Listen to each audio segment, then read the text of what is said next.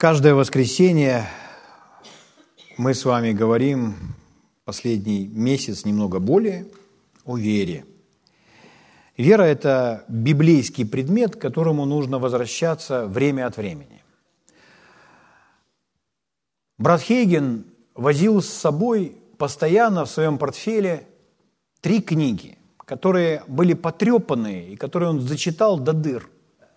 Одна из них была Книга Смита Вигельсворта «Постоянно возрастающая вера» или в другом переводе ее назвали «Бесконечно растущая вера».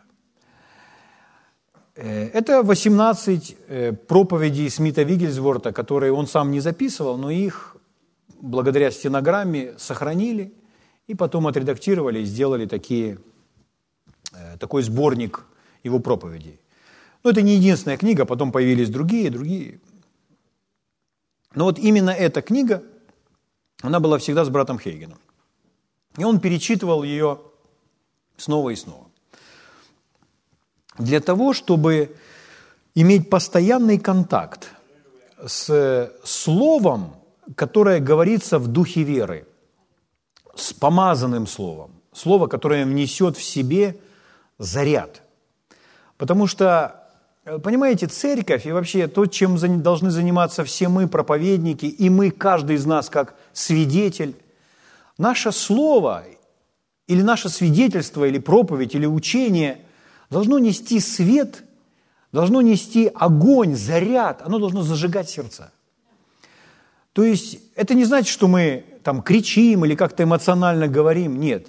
По сути своей оно должно нести свет и зажигать сердца. Слово должно ободрять, слово должно, должно нести жизнь, определенный заряд. Поэтому, э, когда вы слышите, что кто-то проповедует или о чем-то учит, и это вас вдохновляет, это говорит о том, что вам это нужно слышать. Потому что на этом есть помазание.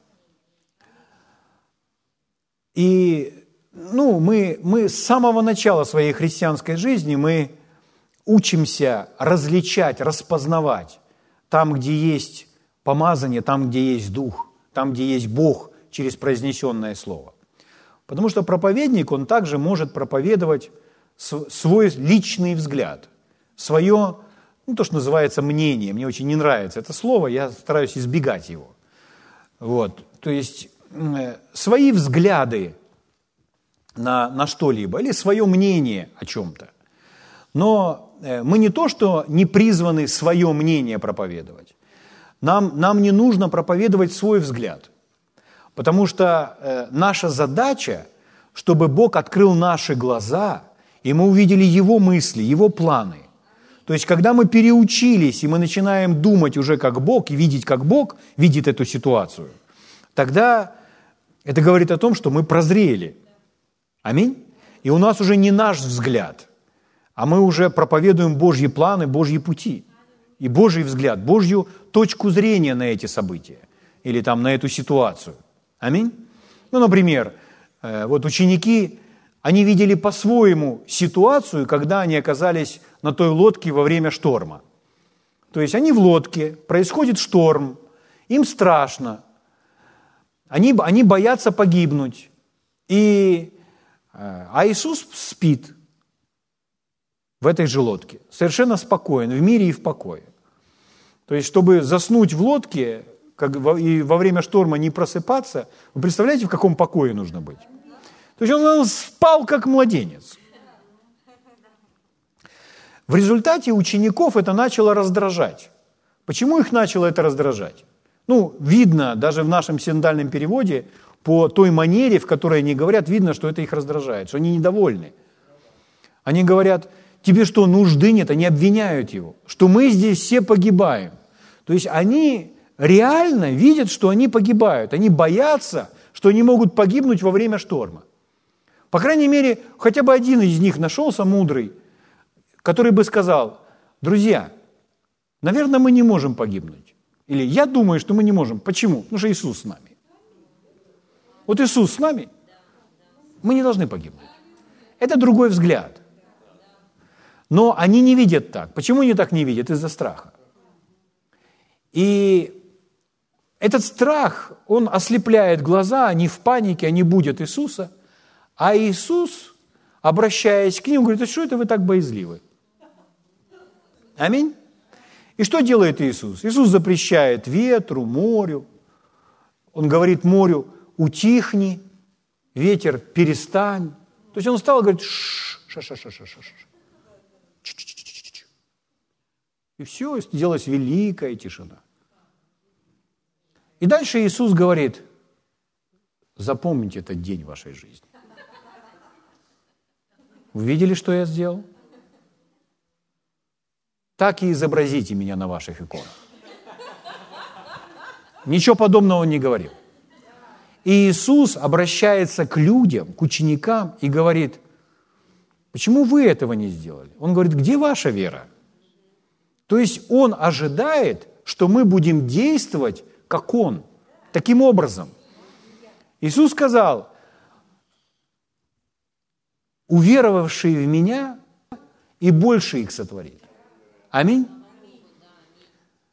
То есть мы, при, наше призвание делать дела Иисуса. Для этого нужно взять Библию и перечитать Евангелие, чтобы увидеть, что Иисус называет своими делами. И когда вы увидите, что делал Иисус, вы можете составить себе целый список, которые, дела, которые касаются разных сфер жизни – где-то это учение, где-то это обеспечение, где-то это исцеление, где-то изгнание бесов. Аминь. Где-то это он запрещает бури, а где-то умножает хлеба. Это все дела Иисуса. И вот он ожидает, что Иисус не уйдет с этой планеты как божество, а мы здесь останемся и будем ждать его второго прихода. Нет – он ожидает, что он умножился в своих последователях, что мы будем себя вести в точности, как он. И это возможно, друзья мои, только благодаря вере. Вот почему предмет веры так важен. Вот почему наша вера, она должна постоянно получать питание и расти. Ее нужно беречь, ее нужно хранить. Ну, больше всего хранимого храни сердце твое, без него источники жизни. Вера на там, вера на в сердце – Аминь. Поэтому брат Хейген возил с собой эту книгу Смита Вигельсворта, потому что в каждом из этих посланий была эта вера, был этот дух, была эта атмосфера, был этот запах, была эта подзарядка, как для вашего телефона. А у него была подзарядка для веры. Просто читая эту главу, может быть, 47 раз, какую-то третью главу или шестую главу, а он опять подзаряжается. Он, возможно, уже многие фразы наизусть знает. Но тогда он проповедует, как Смит Вигельсворт. Я беру некоторые книги Кеньона, читаю его книги Кеньона о вере, и я вижу фразы брата Хейгена. Один в один. В книгах брата Хейгена они тоже записаны. Я думаю, интересно. Но Кеньон раньше ушел с этой земли. Вот брат Хейген еще не вступил там серьезно, ну, он уже был в служении, но Впоследствии его служение распространилось после того, как Кейн, Кейнион уже ушел к Господу. То есть он был первый. О чем это говорит? Ну, брат Хейген впоследствии читал книги брата Кеннина, но вначале он от Святого Духа подхватывал те же самые откровения, которые имел Кеннин. И потом впоследствии он тоже читал эти книги. Слава Богу. Поэтому порой вы запоминаете некоторые фразы, и вы их повторяете, эти фразы, или места Писания, или какие-то утверждения, основанные на библейском откровении. И они вас питают, кормят. Например, вы говорите, мой Бог восполнит всякую мою нужду по богатству своему в славе Христом и Иисусом. Может быть, произнесли эту фразу и думаете, что она меня совсем не кормит, потому что вы ее давно не произносили – то есть, если вы начнете с ней жить, она будет вас кормить. Или вы говорите, Бог силен обогатить меня, чтобы я всегда и во всем, имея всякое довольство, был богат на всякое доброе дело. Или верующий в меня, дела, которые творю я, и он сотворит, и больше сих сотворит. Иисус призвал меня творить или совершать его дела. У брата Хейгена есть аудиосерия. она у меня есть вся в МП3, эм называется «Дела Иисуса». О, слава Богу. Почему важно в этом пребывать? Потому что вы становитесь таким. Вы становитесь таким, о чем вы слушаете, на что вы смотрите. То есть, если Слова Божьего мало в вашей жизни, ну откуда возьмется уверенность? И человек не будет готов к испытаниям. Поэтому все равно нужно привести себя к определенному порядку, определенной дисциплине. Другая книга, которая была в портфеле брата Хейгена, это книга Босфорта, которая называлась «Христос Целитель». Она есть переведенная на русский язык, и та, и другая –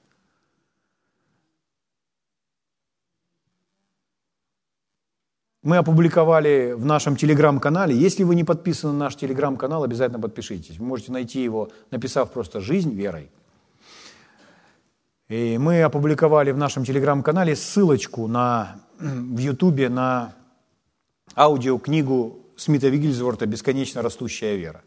Там какая-то сестра достаточно хорошо читает эту книгу, не, не торопясь, медленно.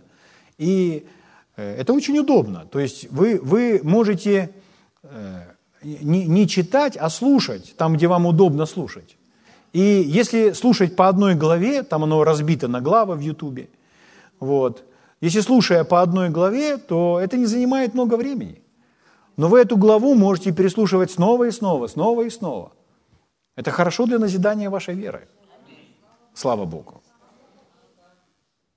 Вы как будто погрузитесь в ту ситуацию, где служит и проповедует Смит. Это покажет вам другое мышление, другие ожидания, другой взгляд на жизнь, другой менталитет, другие слова, другие стремления, другие цели, совершенно иную смелость, просто другой образ жизни. И если вы будете об этом слушать снова и снова, то вы оденетесь в этот костюм. И вы будете сами такими, как Смит Вигельсворт – вы будете так думать, так говорить, так действовать. Слава Богу. Поэтому вера очень важный предмет. И чтобы пойти на более высокий уровень, чтобы вера росла, мы с вами сказали, что есть истины библейские, в которых верующий человек, который только родился свыше, он должен утвердиться в начале, и тогда он пойдет дальше. И самая первая истина, о которой мы с вами говорили, это авторитет Божьего Слова в нашей жизни. То есть мы должны быть убеждены, что наивысший авторитет нашей жизни имеет Слово Божье. Ничего там мнения, ни чьи-то слова, не то, что говорит там где-то кто-то, там даже не доктрина там моей деноминации. То есть если это доктрина моей деноминации, то она должна быть подтверждена Словом. То есть Слово Божье прежде всего, потому что Слово Божье неизменно – Слово Божье – это основание. И Слово Божье – это Бог, говорящий лично к вам. Когда вы открываете, начинаете читать любую книгу Библии, то Дух Святой через эту книгу говорит к вам. А послания, написанные церкви, это письмо, написанное лично вам. Потому что это послание, письмо, написанное всем рожденным свыше. Потому что у Бога нет лицеприятия. Закричите «Аллилуйя». Теперь, пожалуйста, посмейтесь. Молодцы. Вот это правильная атмосфера в церкви. Что вы забыли «Аллилуйя» кричать и «Аминь». Мне нужны братья «Аминь» и сестры «Аллилуйя». Второй, второй шаг у нас был, чтобы наша вера пошла на более высокий уровень. Это каждый верующий, рожденный свыше, должен быть утвержден, что он искуплен – что Иисус пролил свою святую кровь, и дьявол больше не имеет на нас никаких прав. Поэтому если эти места Писания слышать, если в них пребывать, это настолько обновит ваше мышление, что вы не будете думать так, как люди в этом мире.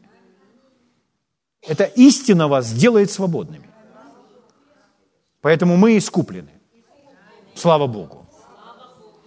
Шаг номер три – это реальность нового творения мы должны быть убеждены, утверждены в том, что мы не просто прощенные грешники, а Бог возродил нас, то есть изменилась наша природа. Поэтому мы теперь Его дети, Мы теперь Его святые дети. Слава Богу. У нас Его природа, природа любви, мира. Аминь. Слава Богу. Следующее, четвертое, это праведность. Это наше утверждение, что Бог одел нас в свои белые одежды, что Бог оправдал нас, и мы перед Ним оправданы. То есть Он, Он не предъявляет нам постоянно осуждение или вменяет нам в вину что-либо. Он решил эту проблему прежде всего для себя, чтобы быть способен нас принять. Слава Богу. Поэтому и мы должны избавиться от осуждения, от вины. Ну, я не говорю о том, что человек будет грешить и быть свободен от вины, от осуждения. Это невозможно. Если вы будете грешить, ваша совесть будет вас судить. И совесть в данном случае, рожденного свыше человека, это голос вашего духа. Это голос духа, к которому нужно прислушиваться. Порой у человека, если нету, э, ну, у церковного человека, если нету понимания духа, души и тела, то люди не, не совсем верно расценивают совесть. Они слышат учение об оправдании и совсем не понимают роль совести во всем этом процессе. Не нужно путать совесть, которая осуждает нас, с дьяволом, который навязывает осуждающие мысли. Это совершенно разные вещи. То есть совесть, которая говорит нам, она не только говорит нам с вами о, о грехе, о том, что мы что-то сделали неправильно. Наша совесть также поощряет и ободряет нас, говоря нам, что ты все правильно сделал. Совесть не только говорит о негативном, совесть – это голос Духа. Апостол Павел говорит, свидетельствует мне совесть моя в Духе Святом. О чем свидетельствует? Что он был неправ? Нет, наоборот, что он все делает правильно. Аминь. Поэтому это важно. Но говоря о праведности, Бог оправдал нас. И э, когда человек утвержден в праведности, я вам говорил, если человек принял исцеление, и он стоит в вере за исцеление, то у него, ему становится легче в теле. Он видит, что э, его вера работает для него, что болезнь отступает, что болезни, симптомы проходят, тело восстанавливается. И он говорит, вера сработала для меня. Было время, я с этой штукой там боролся там две недели, сейчас я за сутки все победил. Ну, к примеру. Да? Как-то так. Или вообще это мгновенное произошло. То есть мы понимаем, вера приносит результаты. Вера в Божье Слово. Об исцелении.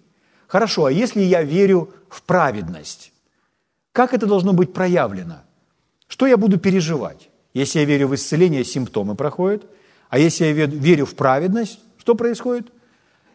Если я верю в праведность, если я верю, что я оправдан, то это принесет особое чувство достоинства. Это принесет смелость стоять перед Богом и также смелость перед людьми.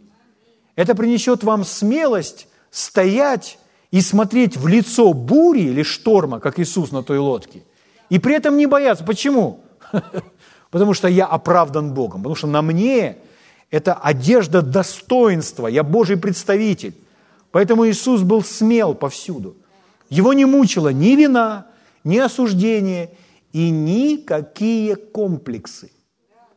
Проявление всех комплексов это, – это, это форма страха. И если вы утвердитесь в праведности, вы избавитесь от всех комплексов. Потому что это лекарство эффективное, универсальное от всех комплексов. Кеннион определил праведность как способность стоять в присутствии Небесного Отца без чувства вины, осуждения или любой неполноценности.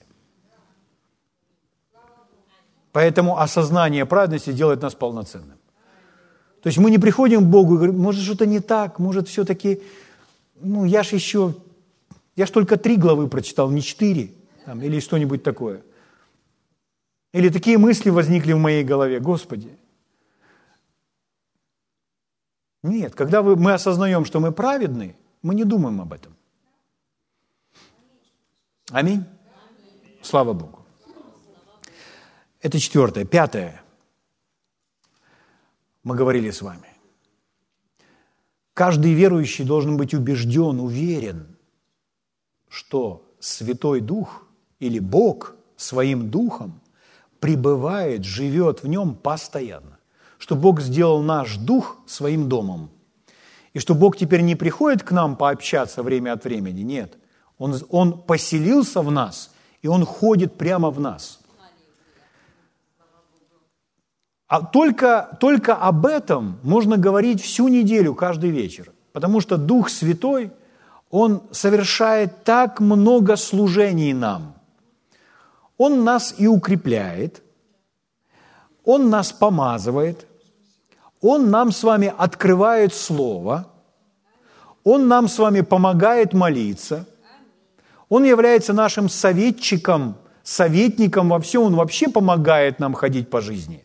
Он нас ведет, Он открывает нам будущее. Аминь. Он вообще делает нас сильными. Мы приняли силу, когда Дух Святой пришел в нашу жизнь. Поэтому у Духа Святого так много служений данных нам, которые Он совершает, помогая нам. И этот Дух не где-то, этот Дух недалеко, этот Дух прямо внутри нас – Слава Богу.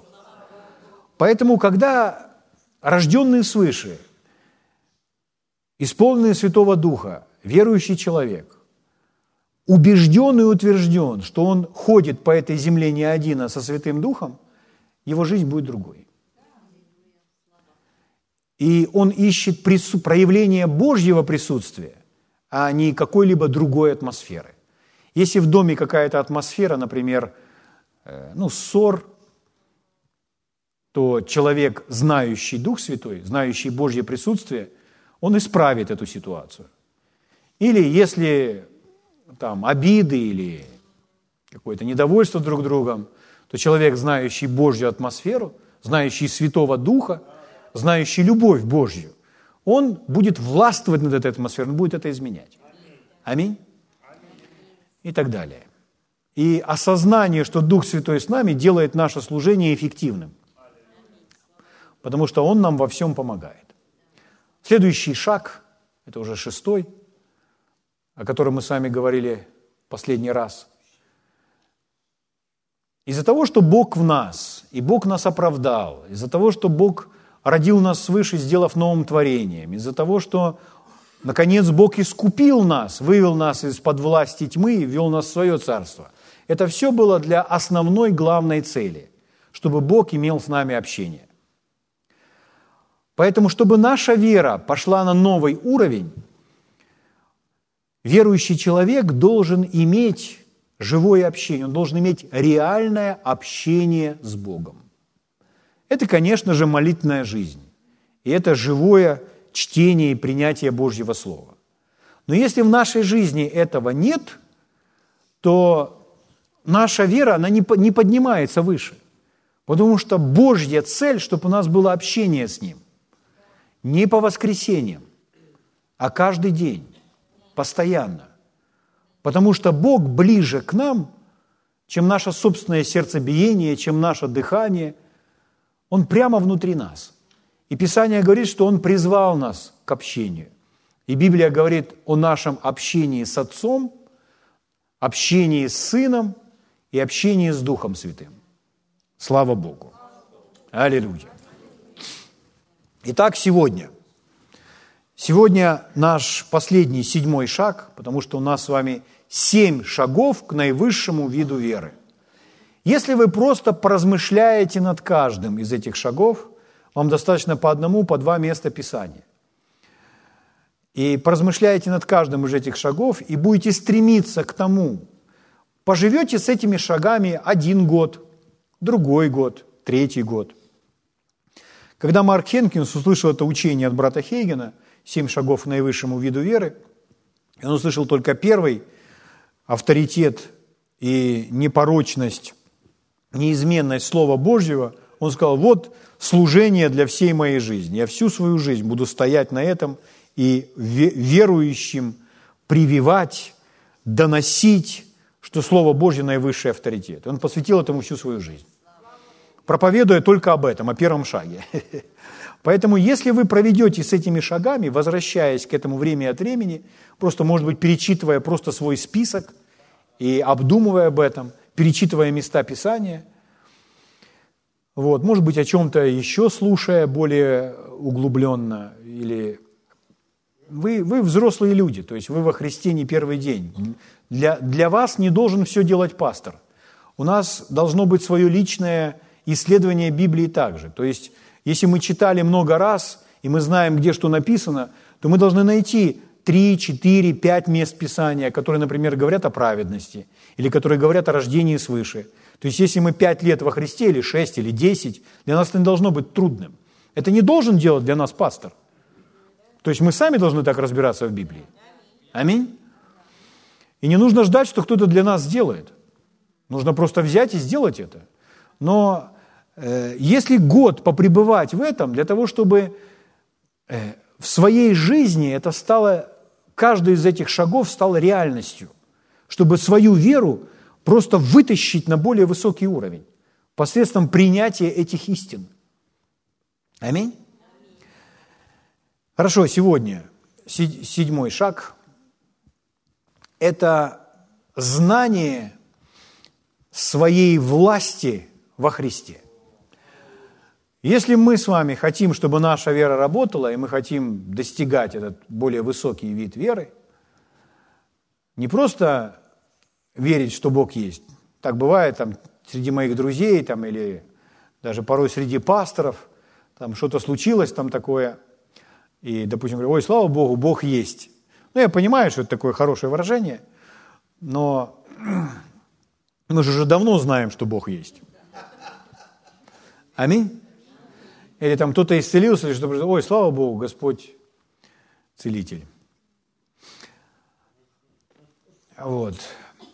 О чем я? Наша вера должна расти, наша вера должна прогрессировать. Мы убеждены, что Он целитель. И мы знаем, что Он желает исцелить каждого человека так же, как Он желает спасти каждого человека. Он желает, чтобы каждый человек был свободен от демонического давления так же, как Он желает, чтобы каждый человек был спасен и не пошел в ад. Аминь. Поэтому, говоря о нашей власти, нашей власти во Христе, вся власть, которая дана нам во Христе, она заключается в этом удивительном, восхитительном, высочайшем имени. Имя Иисус. Имя Иисус – это как подпись, ключ, печать, которую дали вам, чтобы вы использовали. Давайте я прочитаю два места Писания, остальные вы найдете сами. Евангелие от Марка, 16 глава, 17-18 стих, это когда Иисус дает великое повеление, поручение своей церкви, своим ученикам, он говорит, ну, идите по всему миру, проповедуйте Евангелие, и с 17 стиха читаю. «Уверовавших же будут сопровождать сии знамения». Обратите внимание, уверовавших. То есть мы говорим с вами о вере. «Сии знамения». И дальше написано, «Именем моим будут изгонять бесов». Вот он использует эту фразу «именем моим». Но если вы прочитаете все следующее, что там перечисляется, то вы везде можете вставить фразу «именем моим». Потому что в его имени заключается власть. Может быть, там это не написано, но это подразумевается. Смотрите, как это звучит. «Именем моим будут изгонять бесов, именем моим будут говорить новыми языками, именем моим будут брать змей, и даже если что смертоносное выпьют, не повредит им. Именем моим возложат руки на больных, и они будут здоровы. Потому что мы возлагаем руки во имя Иисуса. Аминь. Когда Иисус обращался сначала к 12, потом к 70, потом ко всем, Он дал нам власть над всякой немощью, над всякой болезнью, над всеми нечистыми духами. То есть у каждого в этой комнате, у каждого человека есть власть над всеми немощами над всеми болезнями, над всеми бесами. И люди этим просто не пользуются. Почему они не пользуются? Потому что они об этом не думают, они в этом не утверждены, они не знают как, они этого не понимают. Но чтобы пойти к более высокому виду веры, нужно знать о своей власти во Христе, которая дана нам в имени Иисуса. Нужно быть просвещенными. В некоторых деноминациях вообще не используют имя Иисуса, выступая против немощи и болезни. Люди вообще не приказывают там во имя Иисуса силам тьмы. Почему? Ну, они не знают. Они не знают этой истины. Не потому, что Господь скрыл их от них это.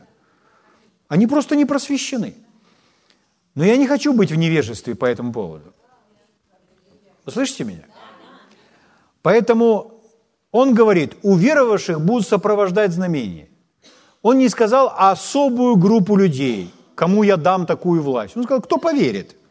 То есть, если вы готовы в это поверить, вы будете, вы будете этим пользоваться.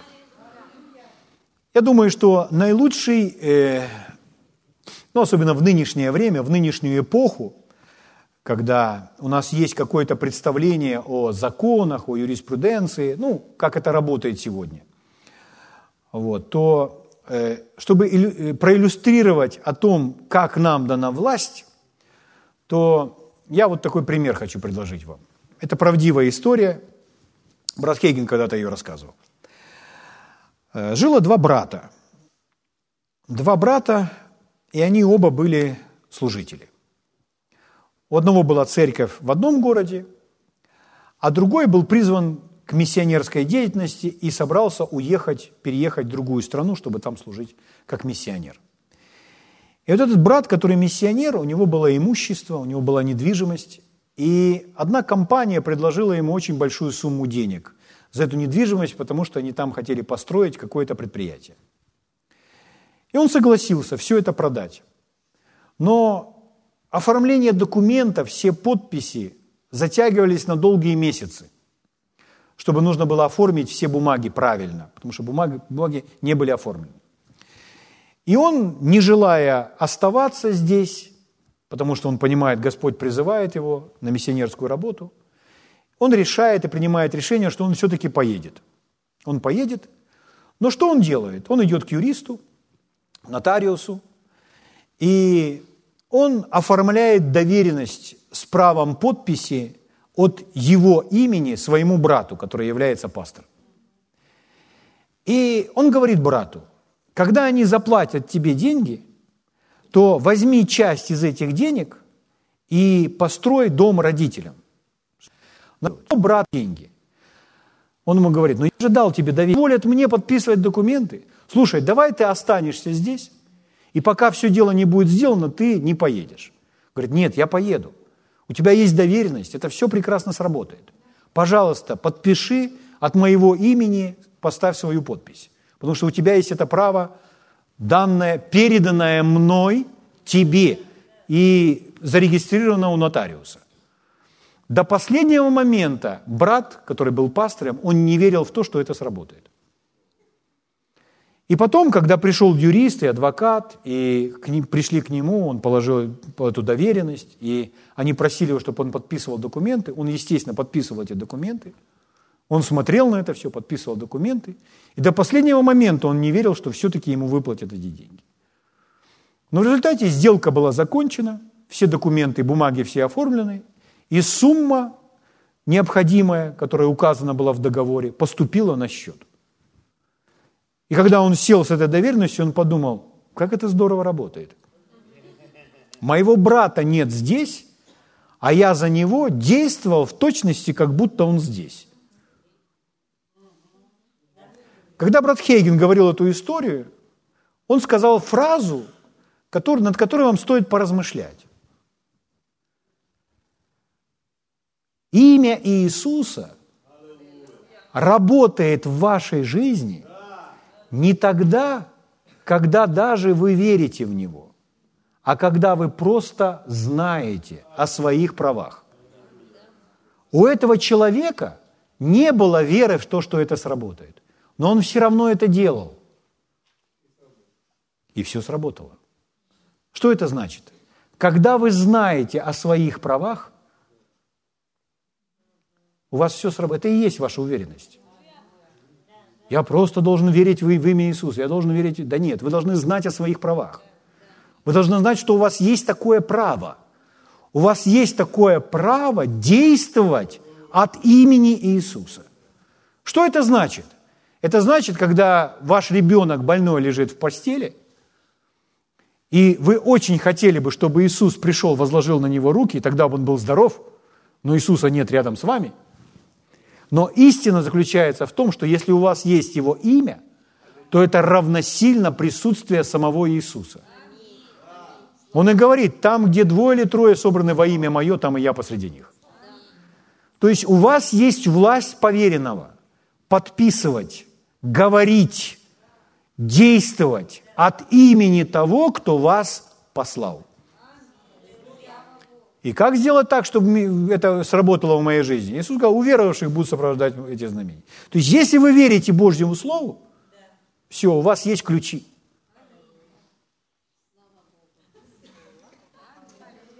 Нет беса, который бы не повиновался имени Иисуса. Нет немощи и болезни, которая бы не повиновалась имени Иисуса.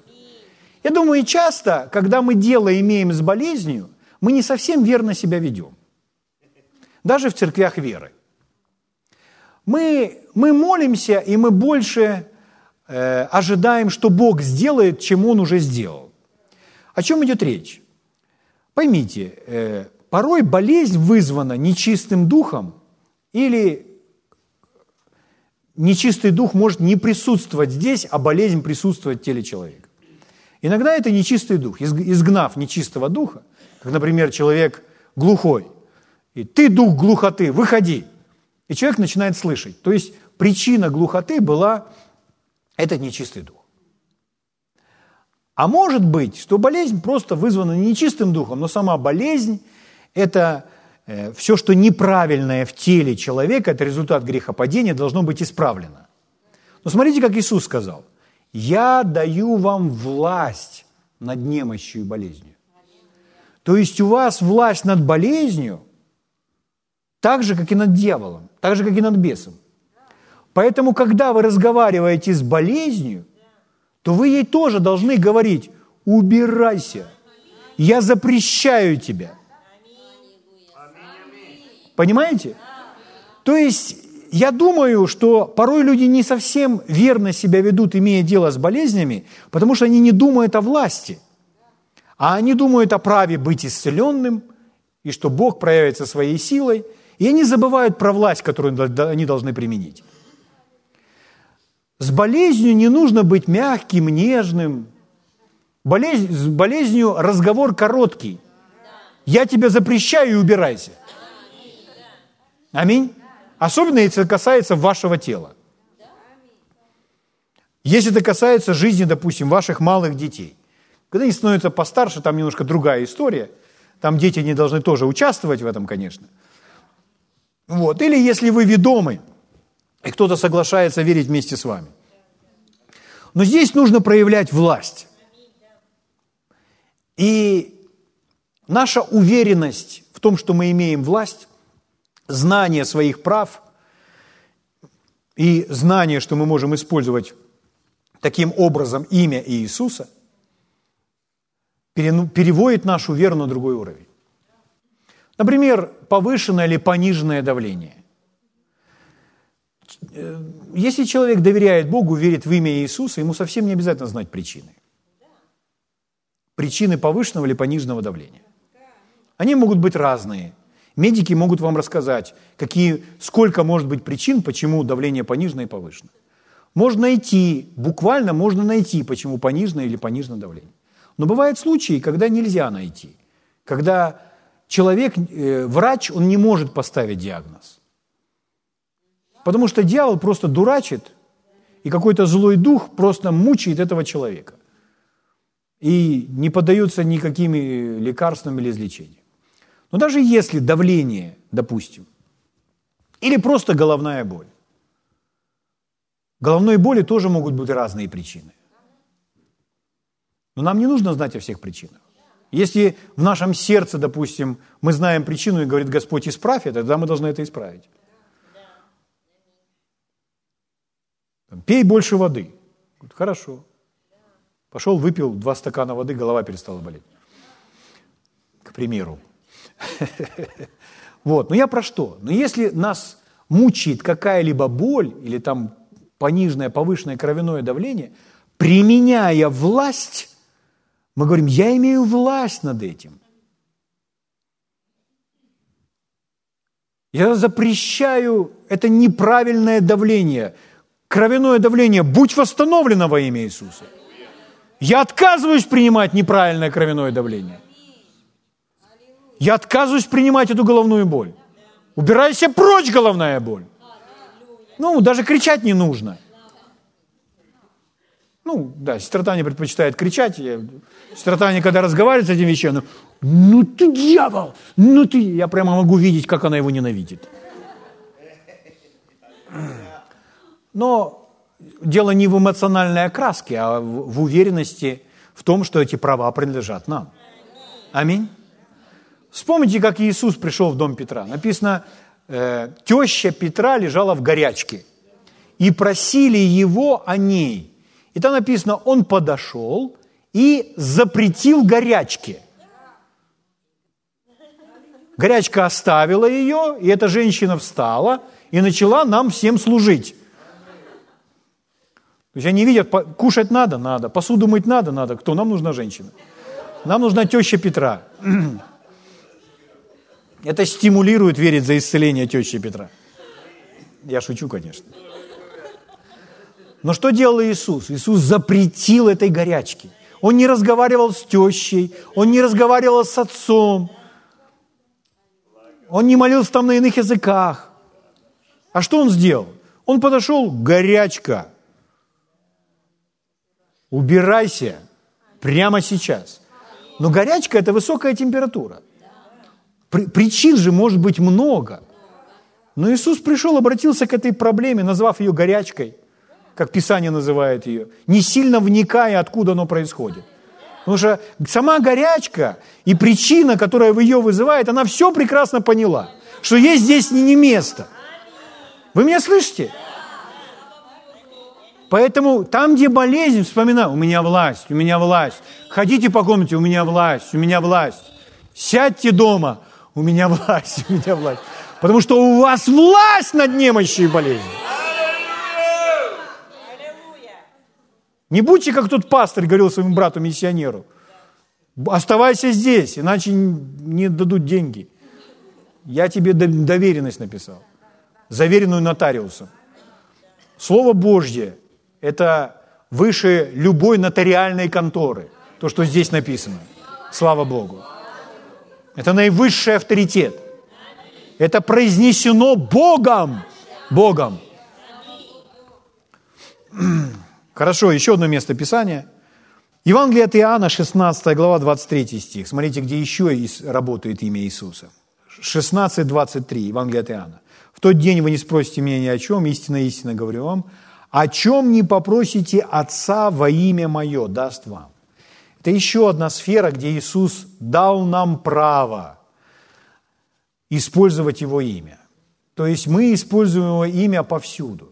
То есть мы приходим с вами к Отцу в молитве, и Богом Отцом это расценивается, словно сам Иисус приходит. Потому что Иисус есть наш путь. Мы приходим к Богу Отцу через Него.